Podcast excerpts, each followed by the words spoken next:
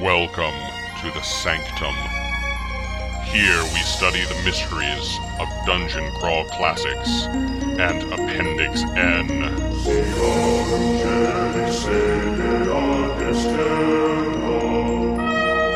With your keepers of mysteries, Jen Brinkman, Mark Bruner, Bob Brinkman.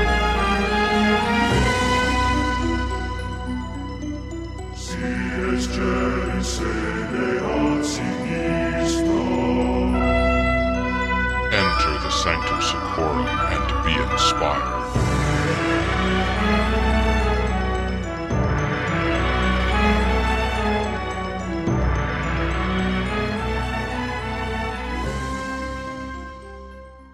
Welcome to the Sanctum Secorum podcast, where we plumb the depths of Appendix N as it pertains to the Dungeon Crawl Classics role playing game. We are here to help you serve these literary offerings at your DCC RPG table. I'm Keeper Jen, and with me tonight are Keeper Mark Hello, everybody. and Keeper of Mysteries Bob. Hey there. And tonight we're gonna stray from the path, n- not too far, but uh, we're we're gonna hit some. Movie night. Movie night. Movie We're, night. we're gonna do something that didn't involve, uh, you know, eight hours of reading for a change. And I suppose for this one we have uh, Joan Troyer to thank. Yeah, tonight we're gonna review Hundra. Yay! All right, take it away, Bob. Born in a tribe of fierce warrior women, Hundra has been raised to despise the influence of men. An archer, fighter, and sword fighter. Hundra is superior to any male. Hundra finds her family slain and takes a vow of vengeance until one day she meets her match. She's a fighter and sword fighter? I know, right? okay, well, you know. Hundra apparently needs editors. she needs a strong editor with a quill of blood. Hundra needs Jen. Oh, Hundra needs something, man. it definitely has that spaghetti western vibe, you know, coming Mhm. into it from the history of, you know, Sergio Leone movies. It's it's taking that and mixing it with the swords and sandal peanut butter, I guess, to come out with something on the other side. I mean, you could make the argument that Hundra is Sword and Sandals, and you can sort of make the argument that it is a world of sword and sorcery. We just haven't seen the magic because it kind of has little bits from both. Mm, The weird city and bow before the bull. And let's face it, a religion that would be perfectly at home with a bunch of belts being stolen. yeah, yeah. I mean, come on. The movie opens with a 12 minute long battle scene before the opening credits. Well, And let's that talk was about- let's talk about it. Yeah, that that twelve minutes is probably five minutes of actual battle and then seven minutes of slow motion. So Oh, come on. Come on. That opening battle washes away any illusion that unlike the women in every other 80s sword and sorcery film, these women are not the helpless women typical of the movies of the era. They go out hard. The woman with a quarterstaff fighting with her daughter clinging to her back. Come on. yeah, Spearing someone through the chest with the spear that is through your chest. Yeah. It is it is by far and away one of the most brutal battle scenes you're going to find in an 80s sword and sorcery film. Uh, but I'll at the same you time, that. you have to, at least from my point of view. I mean, this came out after Conan, and, and obviously it was heavily influenced by that movie and, Red in particular- Sonja and Well, it came out before Red Sonja, actually. oh, It did. So it that it has that going for it in the sense of it's a precursor to Red Sonja, but it's it's very derivative of certain elements of Conan, and and that opening battle scene is very similar to the opening Yes. movie scene from Conan. And in fact, there's a defiant woman in that scene, the mother who's holding Conan's hand, and of course, you know, she doesn't have the, quite the vengeance that these women do or the vitality. And you're right, they they do fight and defend themselves against what presumably is a barbarian horde that's out just to revenge because they're misogynistic creeps, I guess. it's not really explained, kind but of the overall feel is that it is a very And it actually makes Hundra, I think, very topical for today. It is a very patriarchal world they live in, and they are the women that have decided to live without men, and the men To the point- hate them for it. Well, Right. to the point where even the male children are given away. Yeah. Yeah. They want I mean, no men in their tribe whatsoever. They're Amazons in a different context. And Yeah. Matt Cimber, the director, has an entire career filled with projects with strong women. He did the original series Glow, right? Oh, Gorgeous God. Women of Wrestling. hmm He Wait, did he, the did, docu- he did the TV show Glow? Or the he did- original TV show Glow was Wow. Matt Cimber. He did the documentary The Sexually Liberated Female. He did another film with Laurene Landon, and Laurene Landon was originally in the running to play Red Sonja, but because she had played Hundra, they decided to go with a different person. Hmm. Well, no, it I was think it would have been a cute. better how- movie if they had used her, but you know. Well, I don't know. It, the way she kind of grinned and looked like she was having fun with it at times. oh yeah, that second big battle. There were fun parts to it with her. I just think it really could have benefited from a woman writer as well because Cimber was also one of the writers for the screenplay. God, I so wanted to like this, but you have that instant capitulation. She goes to see the final elder who says, You must have this daughter. No, I'm going to stay a virgin forever because men are icky, but you must do this. Fine, Or we okay, die I out. guess.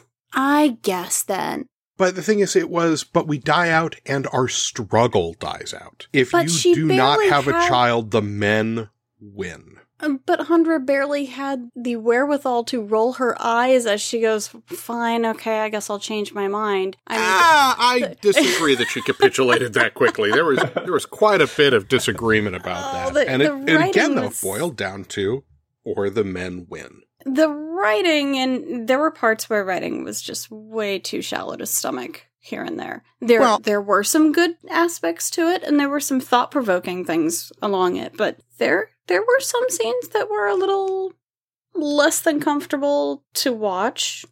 There were some that oh my god, I felt embarrassed on behalf of womankind. Well, that's okay. I mean, for the first 42 minutes of the movie, it's kind of interesting to see men portrayed in a fashion similar to the way women are normally portrayed in these movies, because for the first 42 minutes, the men were just cardboard stereotypes. They shout, hoot, belch, fart their way across the scene. And Mhm. they are totally unlikable. And I'm sitting there watching this going, yep, men suck. Yep, men suck. Oh man, men suck. I mean, even Hundra's dog Beast gets grief because he's a male. And so he's a cowardly dog. You know, I mean, so, well, again, I think because of that, it is kind of timely for today's society. Yes, there's certainly things in it that are uncomfortable, but it's kind of weird because the movie is more comic book movie than like Conan. You know what I mean? That's the fair. the fight scene in the city where she's just kind of smiling and laughing as she's brutally throwing people off of buildings and cliffs. That's well, sans the murder portion is like Spider-Man beating people up and quipping. It it has kind of that same lightheartedness. That scene is is camp. But I think the camp portions of the movie are intentional. Well, it's an odd mixture, though. I would I would say that the tone sort of swings wildly, and it's sort of covered up by these elements of humor. But you have some very brutal rape depictions, and it's or at least off screen, you know, depictions. But some of them are, are sort of forced in the in in front of the viewer. The opening there's the- sequence. The opening scene, but also that scene where she is getting some revenge on the farting and belching potential rapist that Oh, she yeah. came to go and inseminate her, right? And, and it's it's just played for camp, but you know, it's it's, I don't it's know beating up that- a caricature. I, I- you know, I don't know how campy that scene was because you're right. That is kind of an uncomfortable. Well, not kind of. It Are- is an uncomfortable scene. Are scene. you talking about the one toward the end? No, towards the middle, where where she goes and visits the encampment of women who are Oh. subservient to the guy. and I think that entire sequence, uncomfortable as it is, reinforces why she needs to do this as the enslaved women stay with this guy because they have never been shown another way. Oh, sure. I mean, but yes, tonally the movie is all over the place. And, and it's sort of echoed by the soundtrack, which it's Ennio uh, Morricone, Oh, yeah. uh, who's, who who has a very sort of light, sort of delightful soundtrack. It's one of the things, the elements of the movie that appeal to me the most. Just coming at it from the background of the other movies he's done, just the tonally, sort of it sort of takes you out of the really violent aspects that if you'd played it really straight, it would have been a much more serious and much darker film. Yeah, if you Oh, had yeah. the Conan soundtrack to it, yeah. Right. I think if this movie had been played wholly straight, it would have been too dark. Yeah, I think so too. It would have gone from uncomfortable to I don't know if I can watch this. Um, Well, I mean, th- there were components of realism in there. I mean, she tried to help LeBron's granddaughter escape capture when she was in the city, but Mhm. she failed. And Yeah. it wasn't one of those, oh, well, you get a second shot. It was out and out, she failed. and she's never seen again. Yeah, and Wow, that happens think sometimes. Um, actually, she was seen later. She was uh, one of the reformed Oh. women who had Yeah. been presented to kneel to the bowl. And just to get this out of the way, my other definite turnoff was when she was quote unquote trading skills with the harem leader. Because there's a scene where rather than save a fellow woman from being raped, she instead has to coax the woman, mid rape, mind you, to push the man away herself, rather than just going to her rescue. So I'm just sitting there going, would you just go kick their ass already and put us out of our misery? And no, she has to wait until the other woman realizes that she's actually too good for this and pushes him off herself, and then they can kick butt together. I'm like, really? Colored Jen unimpressed here. Well, yeah, but to be fair, Hundra is no hero. She's an adventurer, a reaver, a cutpurse, a heathen slayer, a tight-lipped warlock guarding long dead secrets. Definitely not a hero. you are so Yeah, here. this is. It's really interesting because the first time I saw this movie was several years ago, and I enjoyed it then. I enjoy it now, but the entire movie takes on a different meaning today in in a in not just the the Me Too era, but in light of what happened in Toronto and and everything else. This movie really lays those things bare before people today were really thinking about them. I, th- I think for the time, and this would have been interesting to watch at the time because it, it would have been colored very differently for the people who watched it. And, uh, you know, I, I would have been very young to have seen this particular film, but, Mm-hmm. you know, it would have resonated as more of an outspoken attempt at Like an opinion piece. Right, like an opinion piece, and and I think it would have been dismissed much more. It is interesting. and I, I was I had my expectations high. I'll say that when I was going into it, and, and they were sort of tempered by some of the tone, some of the introductory material, the quality of the cinematography doesn't hold up. Right, this is not a movie that is going to be lauded for some of its action fights, for its you know sort of realism in terms of the depictions of combat or things like that. Although I think there's some very neat set pieces that are that are part of it. Hmm. But by the end of the movie, I felt that it had a clear message that was powerful in the context of, especially in the context of history of when this movie was produced, right? And, and it was very counter to what was being done in this genre at that time, although not necessarily particularly, it, or it may not have been voice, the only voice of this type across all movies or all media, right? Because it obviously Right. the 70s and the counter revolution and, and things like that. But it, it, but it does have a particular takeaway of tempering that message of male oriented fantasy. which is Which is so valuable. strange because of the way this movie was promoted. Do either of you know what the tagline for this movie was? Unless We're- it was we're talking fighter, sword fighter. A new 1983? erotic adventure. That is how this movie was Ugh. billed. I'm really glad I didn't know that going into it.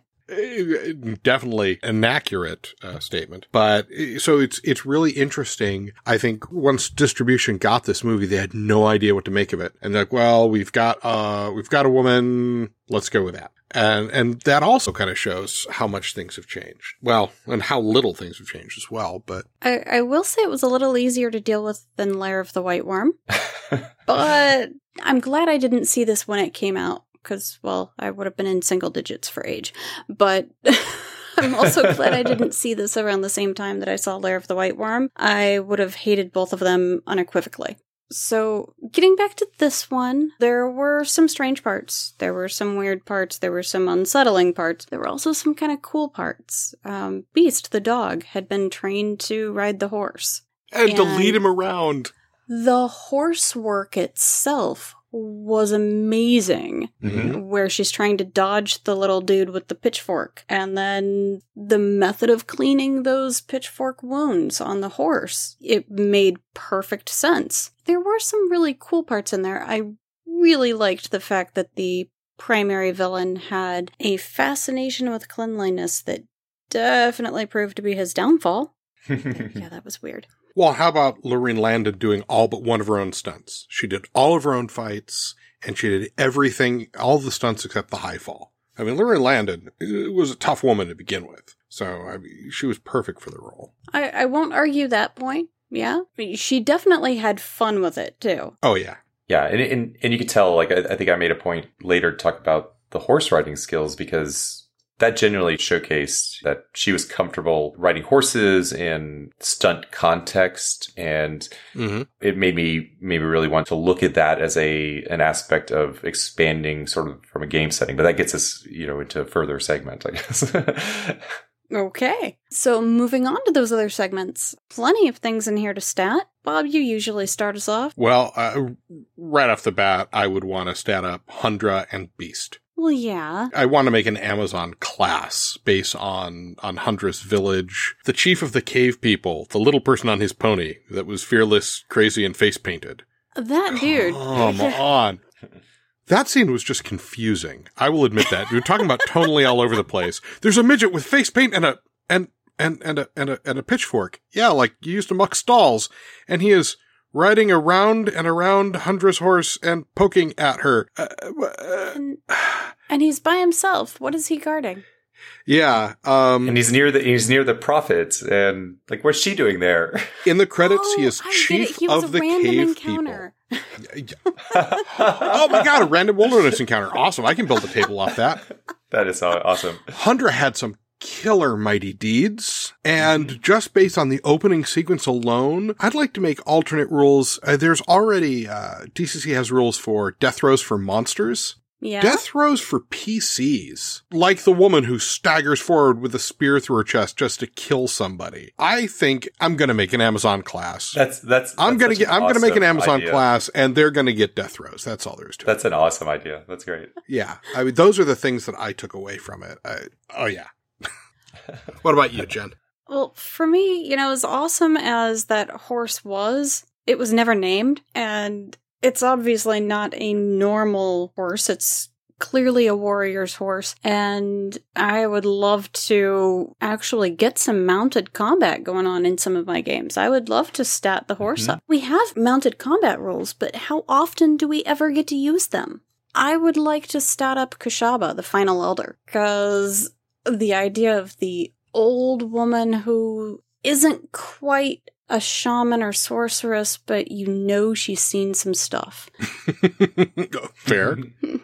And you already got the, what'd you call them? The cave people? He was the cave people chief, is how he is credited. Okay, Hmm, so for the people who haven't seen this movie yet, imagine, if you will, a very short person wearing full face paint. Like, full. Uh, not just woad or whatnot, but half of the face was red, half of it was blue. There was no rhyme or reason to it. Yeah, it, it was, it was surreal. It was surreal, definitely. And I think you could also stat up the bull as a deity or patron of worship. Because Be kind of ooky, but you could. uh, Well, yeah. And, you know, they, they were the men of the sign, and the sign was of the bull. Yeah. So that is what she had to go on. Travel south until you see the sign. Uh, okay. You know, since Mark was mentioning similarities to Conan, the first time you see the sign of the bull, doesn't it look a lot like the cultist symbol from Conan the Barbarian? Just switch the It horns does. for The- the- serpents. It does, yeah. I, I think we all touched on the fact that you need a war pony for your halfling, and who's able to. I mean, he's he's quite dexterous in the film. He's he's able to harass and harry Hundra, you know, with his his little charges and his pitchfork. Even scores the only blood I think that we see come off of her in the whole film. The only time that she gets injured was when she gets her her legs scratched up by the pitchfork. Maybe. So Yeah, does a good outside of a bloody lip, yeah. So definitely want to give your halflings, especially the crazy two fighting, two sword halflings, your war ponies, and stat that up. Hey, Jen, Wilbur would like a war pony. No. but but I agree that the mounted combat and how frequently that came up during the movie in the context of the movie, but it doesn't come up in adventures. And there are rules for it in the core book, and they are enough to guide judges. But I also think that there are some additional kind of skilled writing rules that you could come up with, especially with regards to maybe mighty deeds. You have Oh, some capability of warriors to do that. Especially thinking about how she made her way through the city. Right. And they Okay. commented on, you know, her ability to sort of harass the guards and control the horse and interfere. Even though she wasn't able to prevent them from taking the granddaughter, she clearly had the ability to use her horse as a weapon in a way that it would be great to see that in, in some adventure context. So I think you could come up with more expanded rules for that mounted combat.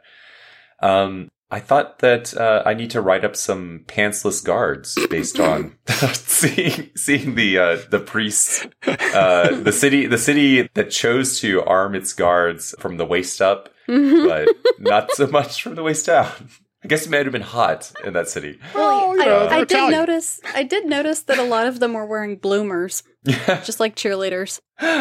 um, but clearly there there's an echo there of the chainmail bikini and and how well your pantsless guards can be defending themselves in this uh, with their armor. So those are getting an honorary stat in the uh, the Oh, next God. companion for sure. I love it. and then kind of I mean I brought this up a little facetiously at the beginning, but the idea that a lot of the combat in the movie does take place in a time extended from a filmmaking standpoint, certainly, but also from a perception of the individuals that are in it point of view, it seemed like. Because some of the combat, the death scenes, for example, the death throws, you know, would be extended over sort of multiple beats. And it almost seemed like they was shifting speeds subtly in a way that just made me think that there's potential use for that in a combat scene or a class or a spell that can sort of subtly alter. It, it may be a mixture of existing spells that are out there like slow and haste and things like that. But just the idea and the visual aspect of what this film was able to depict for me is sort of that what I can imagine a spell like slow or haste is doing from the perspective of the PCs, but it doesn't translate across the table or the judge doesn't hmm. necessarily communicate in the same way. Oh, Because that- it's just this yeah. perception of, from this individual's point of view, combat is either slowed down way down or sped up quite a bit and just being able to filter that to the players in a way and, and how you could do that mechanically. It just made me think of that and, and trying to determine if there's some mechanic that you could do to lend that aspect of combat. So I want to explore that a little bit just to, to say relative times for different types of fighting groups or different types of fighting styles or different classes. Oh man, yeah, you could almost do that by your list of initiative and maybe after every two segments in that round there's another scene of someone's death throw. Yeah, some sort of advance in the action that's based Yeah. on the initiative timing, right? And, and there's an example of that, I think, in, I want to say last year's Gen Con tournament that Harley Stroh wrote that'll be coming out this year as part of the program guide, I believe Presumably. presumably. and in the end scene, he does something with initiative where it's basically counting down by initiative based on sort of the, the rank order and different things happen to the room or the scene as the initiative is being counted down. And I think that's kind of what I'm getting at in terms of, and, and you're blending, you know, with the initiative that made me think of that particular scene in that adventure, which, like I said, I think would be a good way of introducing relative time to combat in a different way than it's than we it's the standard sort of everybody takes you know the, the action and we move on take an action move on take an action move on so anyways Boy, it, it that, that this is is probably game systems that thought-provoking. captured Yeah. But yeah, it was, it was interesting just from the point of view of, you know, it seemed like a very silly thing to do. I just imagine like Peter Jackson sort of working as a best grip off the side and thinking, someday I'll use this for Frodo. And,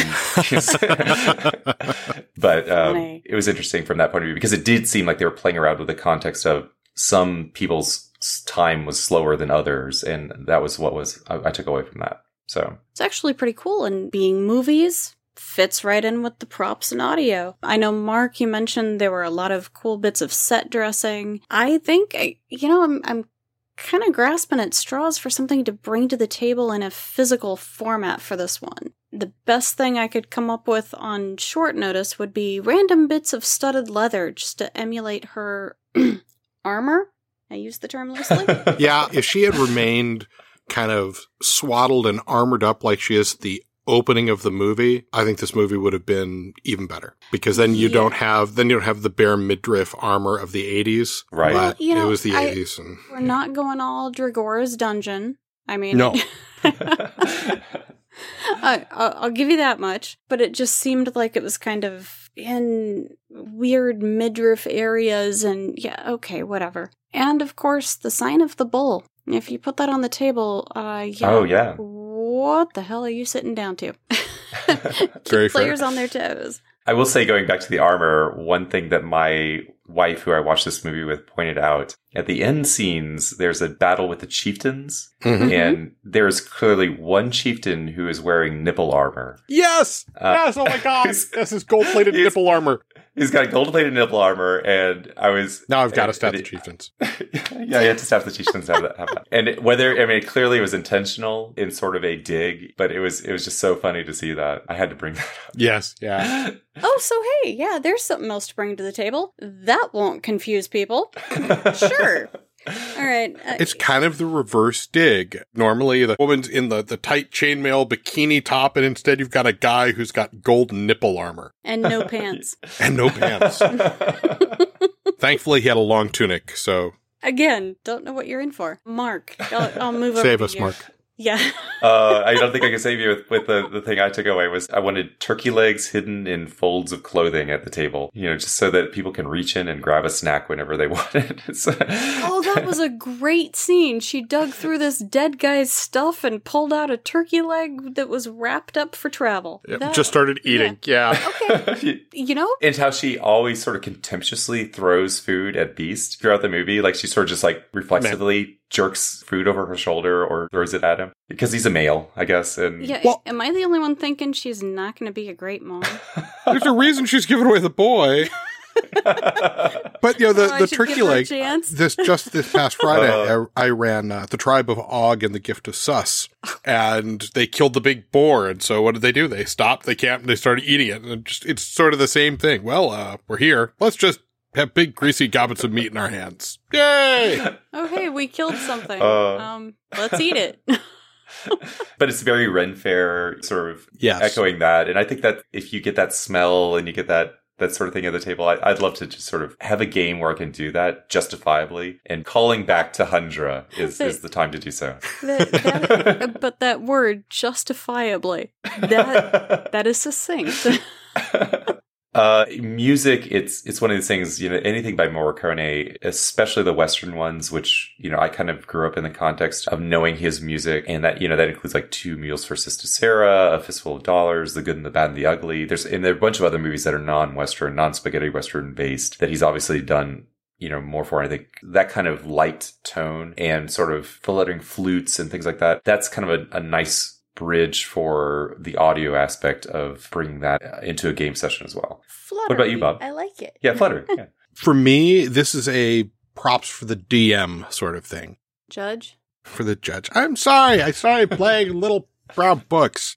Um, but a a bowl of water for hand washing. Give the villain a physical idiosyncrasy that you can carry out at the table. Yeah. You know, every time Yeah. someone looked at him funny, the main villain's washing his hands, and that just reminded me of the ball bearings in the Caine Mutiny.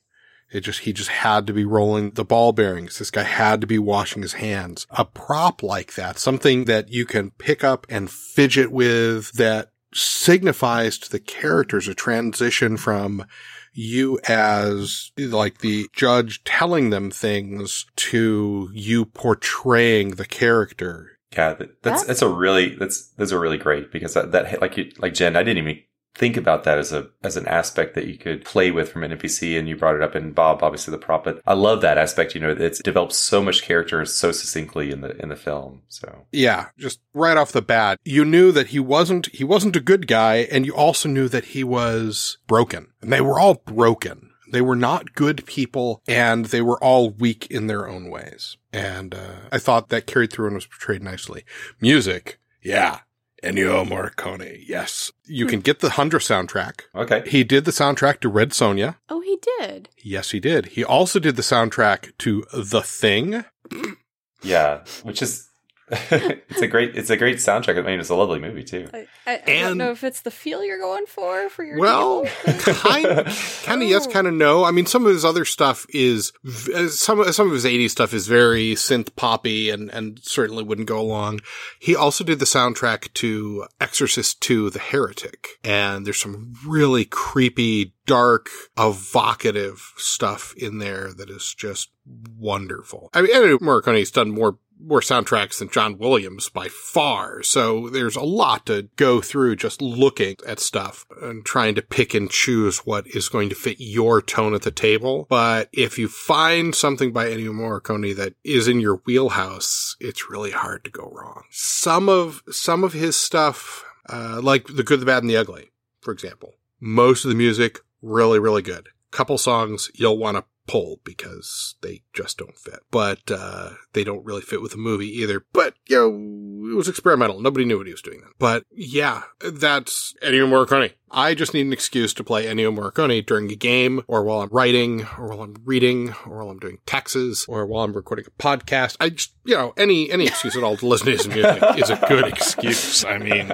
you can't go wrong. So that's my thoughts on that because it's just his music is very evocative and inspirational. And actually, thinking of that, Mark, So you mentioned making an Amazon class, and I, I know there's a couple of good base barbarian classes that have been done for the Gong Farmers Almanac recently. I want to say 2016, there was one by Judge Giogo. And so he did a barbarian class that has a kind of a unique take on it that I think would be worth checking out. Did we get that class for one of our uh, Sanctum companions already? Giogo's Barbarian class. Mhm. Yes.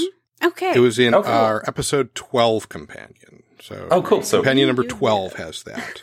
We also Nice. had barbarian classes by Aramati, Giogo, and of course Madman Beatty. oh yeah. Oh wow, yeah. So I I would say take a look at those as a as just try to get a sense of where to start from for the Amazon class because I, I think those are good tie-ins to the material and to what the community has has thought of because the barbarian class itself is one of the AD and D you know sort of going back that far, but DCC has a, enough room to make many unique takes on it. Um, Going back to another Gong Farmers Almanac entry that this reminded me of, in 2016, there was a Children of Ibik, which was by Dave Powers. And Ibik is the bull-headed Lord of the Black Sun, God of War, Wealth, Dancing, and Lasciviousness. And it's a write-up of both the cult that follows Ibik as well as the god himself as a, as a religious figure. So that's that's a great article. It's very much echoes the sort of temple order of the bull, but with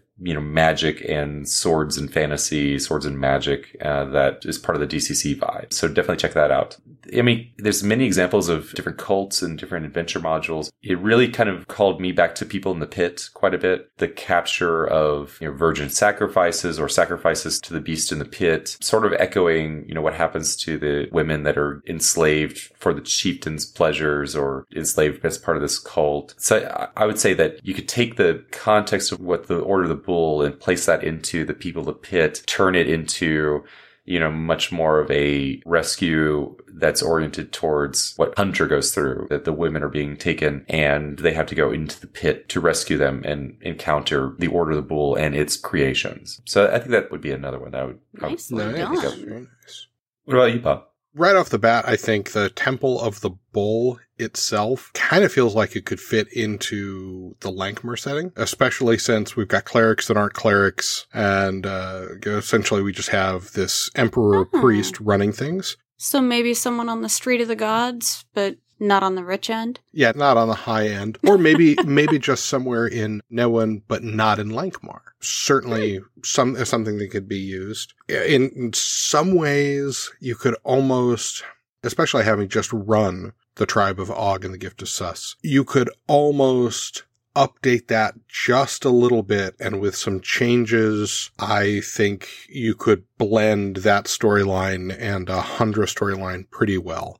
I was going to say it might not even need a whole lot in the way of updates. No, Um, instead of just traveling because you're looking for this thing that fell from the sky, you're traveling because the rest of your tribe has been wiped out and you are seeking whether it's revenge or survival and you travel through this dark forest and you face these other tribes. And let's face it, the Gnarl Gnarls in uh, the tribe of Og and the Gift of Sus are Quite honestly, a lot like the men, really in uh, in Hundra. They they hoot, they fart, they eat people. Uh, they're don't they're pretty horrible. That rule about only being able to speak monosyllabically, I would go so far as to say that all of the zero level characters would be men then. Ha.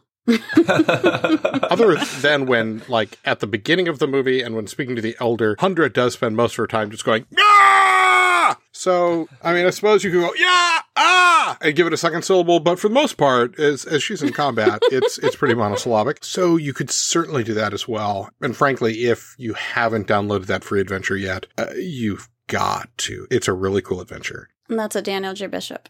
It Right. is. It was, uh, oh, cool. through Mystic Bull and they released it Oh, free. Through Mystic Bull. Oh, okay. Nice. Yes, they- they they said that they were working on it commercially, but Caveman Adventures weren't being Uh-huh. approved right then and there, and uh, they eventually released it as a free adventure. It's got a new character race in it that you can play. It's got a patron. It's got cavemen, and yeah, you could Hundra the daylights out of that adventure. So Okay. Nice. So that's going to have an even funnier tie in with our feature adventure. dun dun dun. Well, what do you got, tuned. Honestly, Theater of the Hammed, Because it's campy. Clint Beatty's adventure. Not just the camp, but you don't take it too seriously. There's also the quests that are kind of meaningful, but it's hard to take them seriously too at the same time. But a few turns of phrase and and some of the, the idiosyncrasies among the characters just reminded me of some of the challenges involved in that one. And the horsework on the top rampart doesn't hurt. The other one that came to mind was Jewels of the Carnifex, because you have the multiple cults there.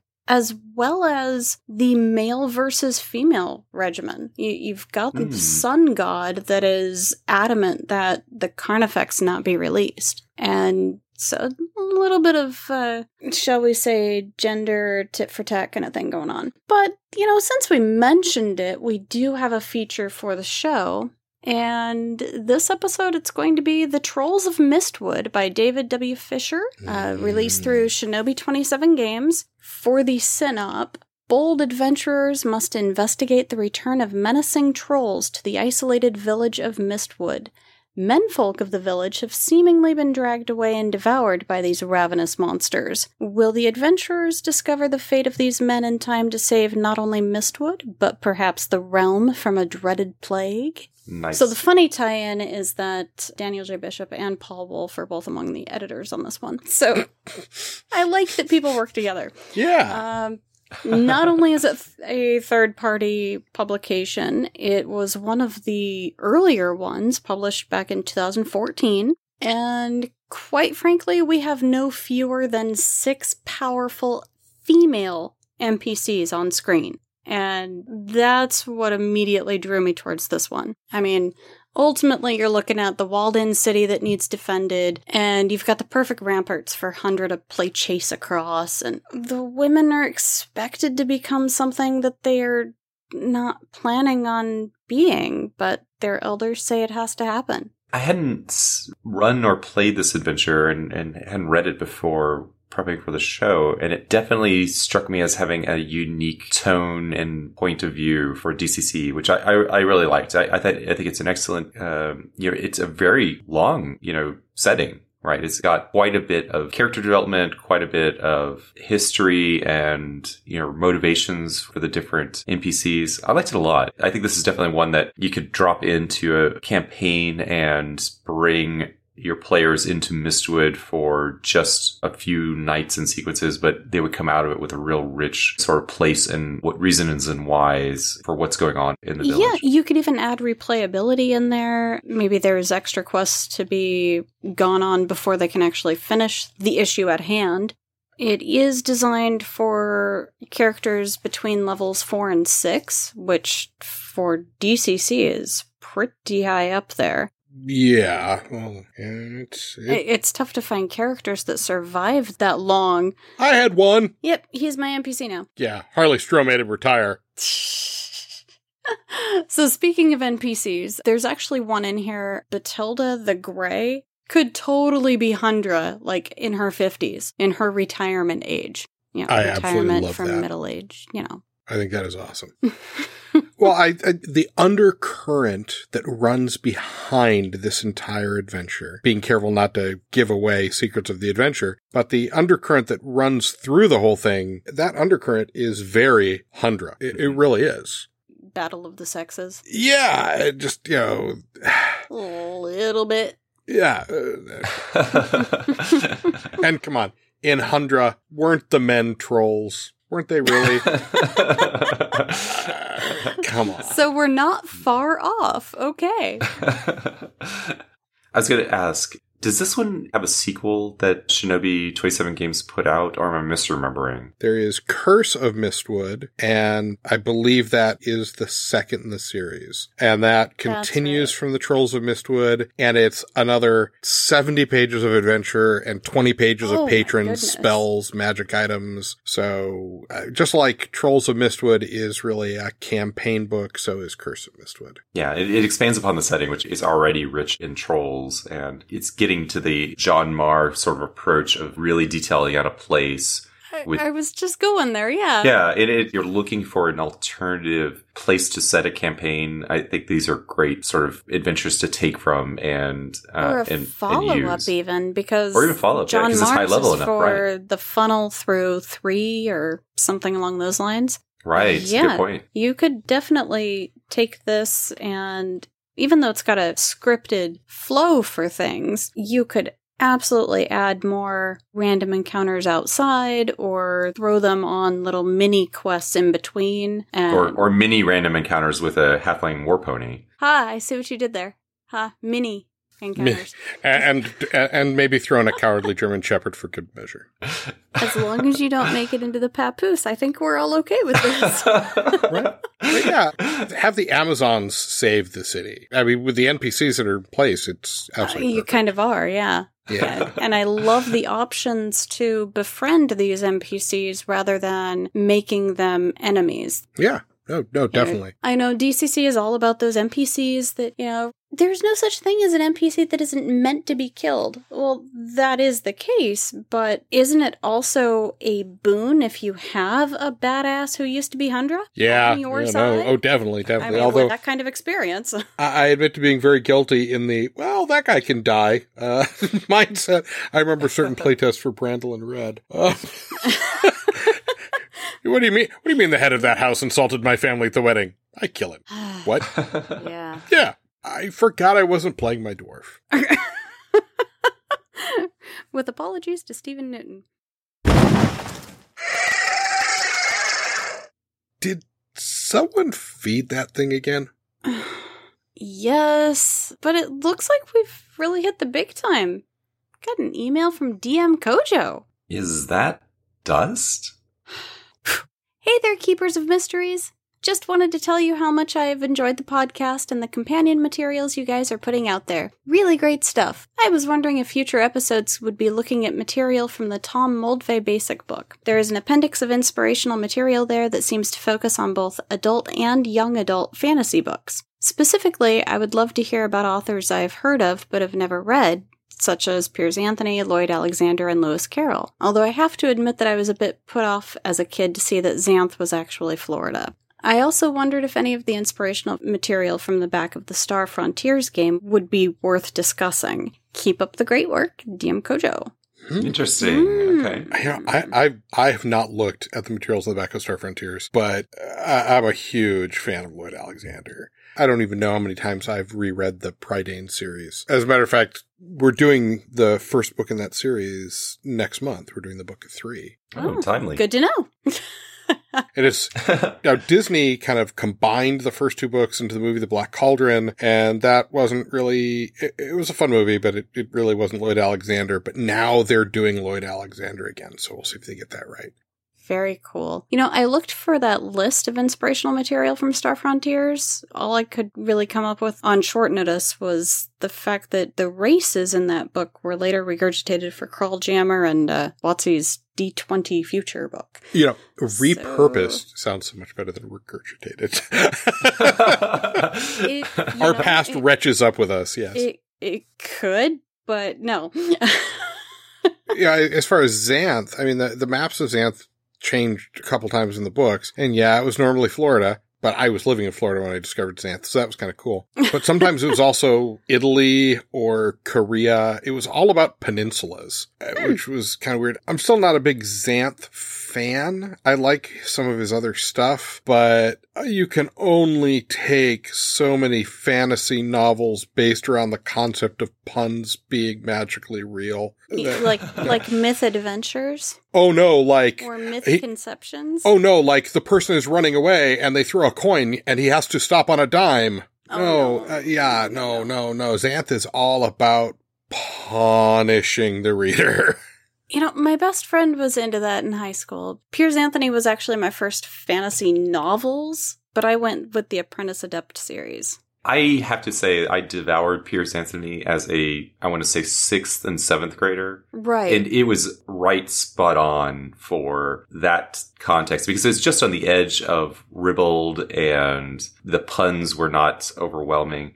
I, I read the Apprentice Adept series, I read the Xanth series up until the point where I was current with whatever was being published. And then he obviously he kept publishing beyond sort of my interest in the in the series. But I think from a young adult novel standpoint, it's really a good series. At least it was for me, because it, it just had the the sort of fantastical elements. And, and you're right, the, the sort of the pseudo realism, but that, that was what Xanth was, was a mirror, like so many of the Piers Anthony stuff is a, is sort of a reflection of real world in the context of the fantasy element to sort of look at the real world in a different way. Florida sometimes was real Florida and the characters found themselves confronting weird things like dragons that were actually cars or, or things like that. So I definitely think it's, it's right for that genre of young adult. Maybe that's what a good thing that DM Kojo sort of referenced that because it, it definitely is not sort of that serious fantasy or Yeah. thought provoking fantasy. I, I don't know. I Um, think friends don't let friends read Xanth past Ogre Ogre. Uh, is kind of my opinion. Although Incarnations of Immortality, yeah, still holds up. Up through for the love of evil, and then but I, I, it does Andy remind Kearney me was that okay, and then he added another one later, and it's got awful. My brother and I actually made a Xanth role playing game and I hadn't thought about that in years, but we Wow. we created a whole system of rolling random powers because you know everybody in Xanth has a unique spell, right? Or spell like Right. ability that comes out of them. And so we we were just playing with it with friends and I hadn't thought about that in like man, it's 30 years, I guess. Uh, I'll have to go dig that up and see if it's if it's worth brushing Ladies off. and gentlemen, Mark Bruner's Xanth role playing system coming to Kickstarter in September. uh, it's probably been done multiple times since then, but we were in the 80s, uh, very enthralled with the idea of having these kind of innate abilities that could be classified, I think is how it's kind of depicted in the novels. So I, I would, I mean, to go back to the DM Kojo, that obviously was an inspiration in some way, but it didn't necessarily lead to like a direct corollary from my adult role playing life. It was, it was really more of a sandbox as a kid, which is some of the important sandboxes, you know, in terms of how that Yeah. shapes who you are as an adult. But I like the Piers Anthony, the more science slash science fantasy, uh, like the Apprentice Adept series. I mean, again, the, these are sort of the, Which I apparently the- have to read. they were the the Hogwarts of my time in that I was growing along with some of these characters. I was maturing as getting introduced to these mature elements. I think Piers Anthony does a really good job of doing that for young adults. Yeah, well put. Absolutely. And Lloyd Alexander is another one I'm really looking forward to Oh, to doing that. I'm glad you're picking that as a as a next pick, Bob. And that, that's one that I'm trying to get my kids to read now.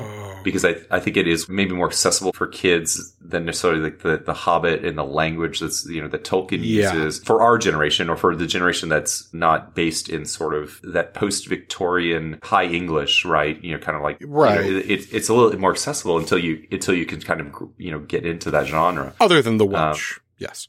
Other than- well, yeah. But Um, but yeah, when I was a Whatever it is kid, I used to always look for the Dell Yearling line of books, When I went to a hmm. bookstore as a kid, if I saw Dell Yearling, I knew it was kind of my reading level. Mm-hmm. And I think I picked up the Prydain series. I, I want to say it was like nine. And I still, I still have those books and I still reread them because they hold up brilliantly. Right. But yeah, the storytelling is rich, but the characters aren't overly complicated. Right. They're right. not, it's, it's, Well, and, yeah. and we'll dig into that next time. yeah. Yes, we will. But I love the fact that Mark and his kids can maybe share homework for the next couple weeks. That's true. Yeah, maybe we can make can accelerate that. I have them on as guests. So as far as Lewis Carroll, I'm not familiar with his works beyond Alice in Wonderland, although even that sparks some great nostalgia for me. Um, I will say there are some similarities between his and C.S. Lewis's storytelling styles. So maybe Koja, if you've got anything of either of theirs that you want to flip through, it should be fairly quick for you. DM Koja, thank you so much for, Yeah. for the email. That was really that was really kind of like let me down at least a Let thought me- provoking. Speaking of nostalgia, okay. Why is this email older than our show?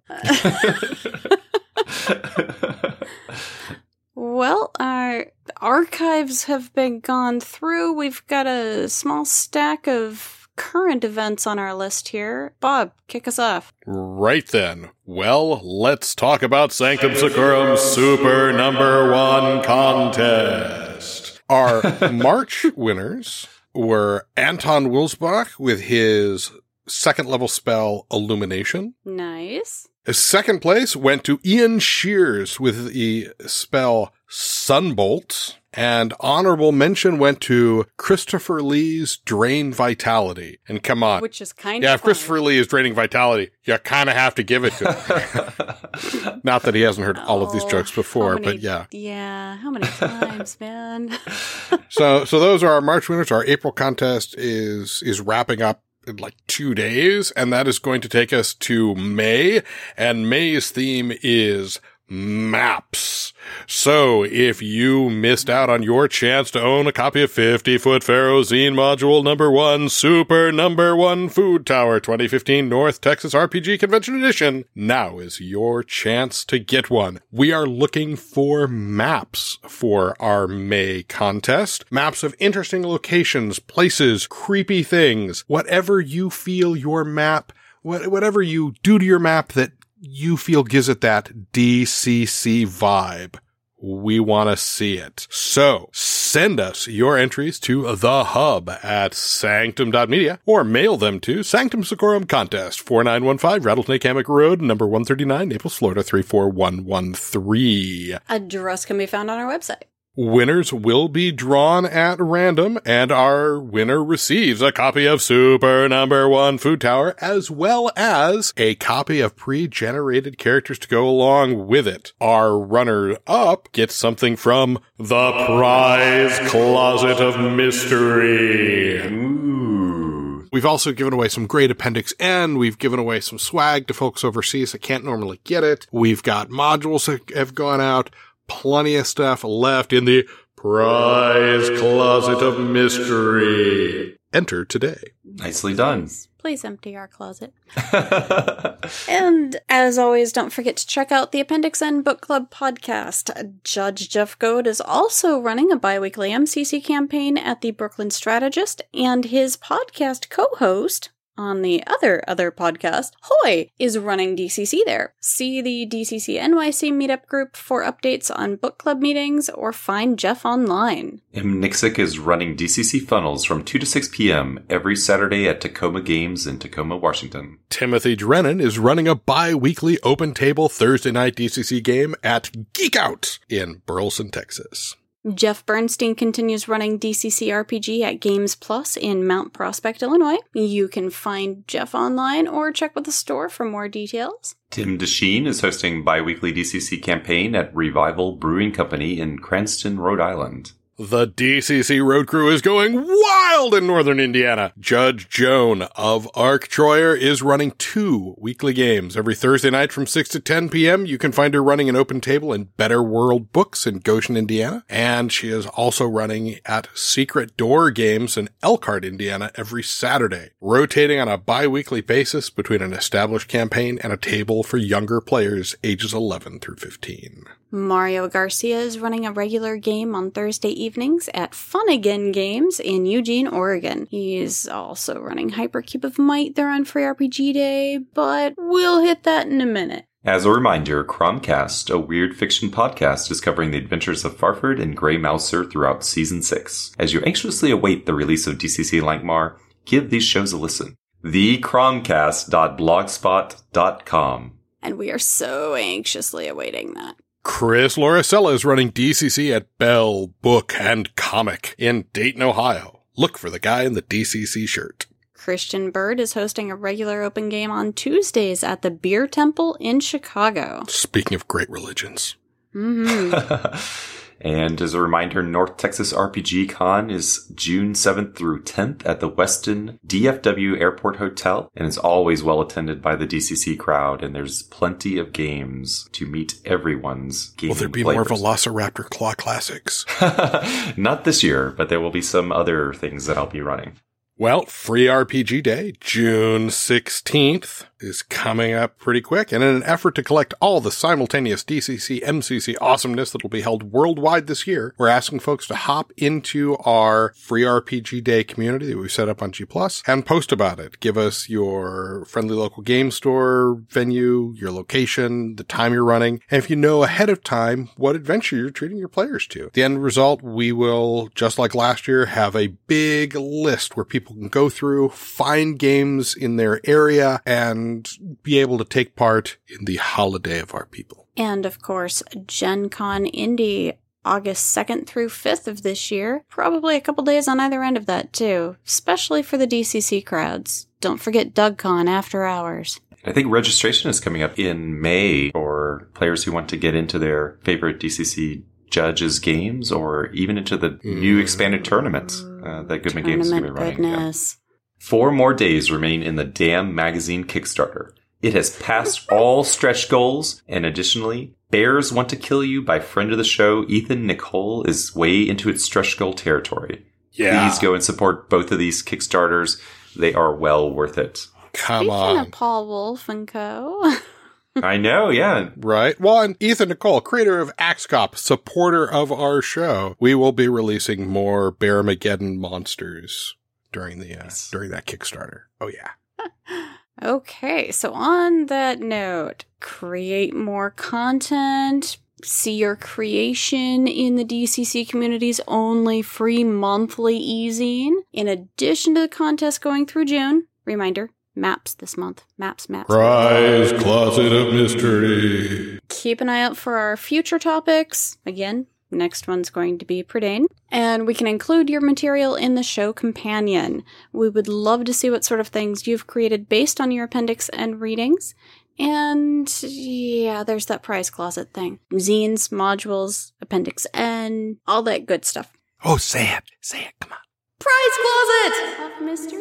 Prize closet of mystery. Submit your creations to us at the hub at sanctum.media or find us on the regular social media sites. And if you're running road crew games, drop us a line to let us know. Even better, join the Guardians of Secrets. Send us your upcoming events for inclusion, and once you've got a couple of those in, you'll be inducted into the roles of Guardians of Secrets, able to enter your own events directly onto the calendar. Members will periodically receive exclusive items for their tables, such as last year's Free RPG Day Companion and other. And this year's Free RPG Day companion. That's another secret benefit. I'm getting to it.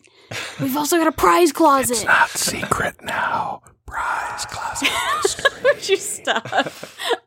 Also working on some automation for recurring events, and again, the hub at sanctum.media. If you're listening and looking for a game, go to sanctum.media, click on the community events link. Scroll all the way down for the full venue and host judge info on those events. In the meantime, if you are enjoying the show, drop us an email, comment on the podcast, chime in on our G Plus page, or help us by posting a review on iTunes. Please. Those ratings and reviews help new listeners find the podcast. Please. And be sure to visit us on Google Plus, mention us on Facebook, ignore us on Ello, and uh, we're we're not doing that new stuff that's been emailed around this month either. We do hope we've inspired you for gaming related things, even if not the social media aspects. And uh, thanks for listening.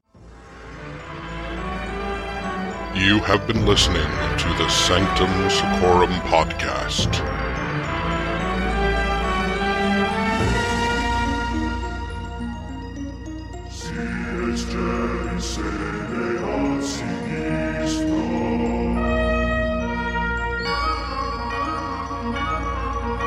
Join us in June as the Sanctum Secorum explores the works of Lloyd Alexander with The Book of Three.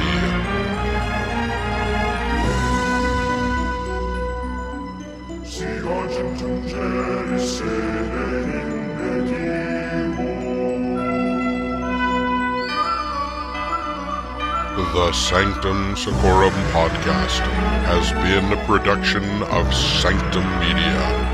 Copyright 2018.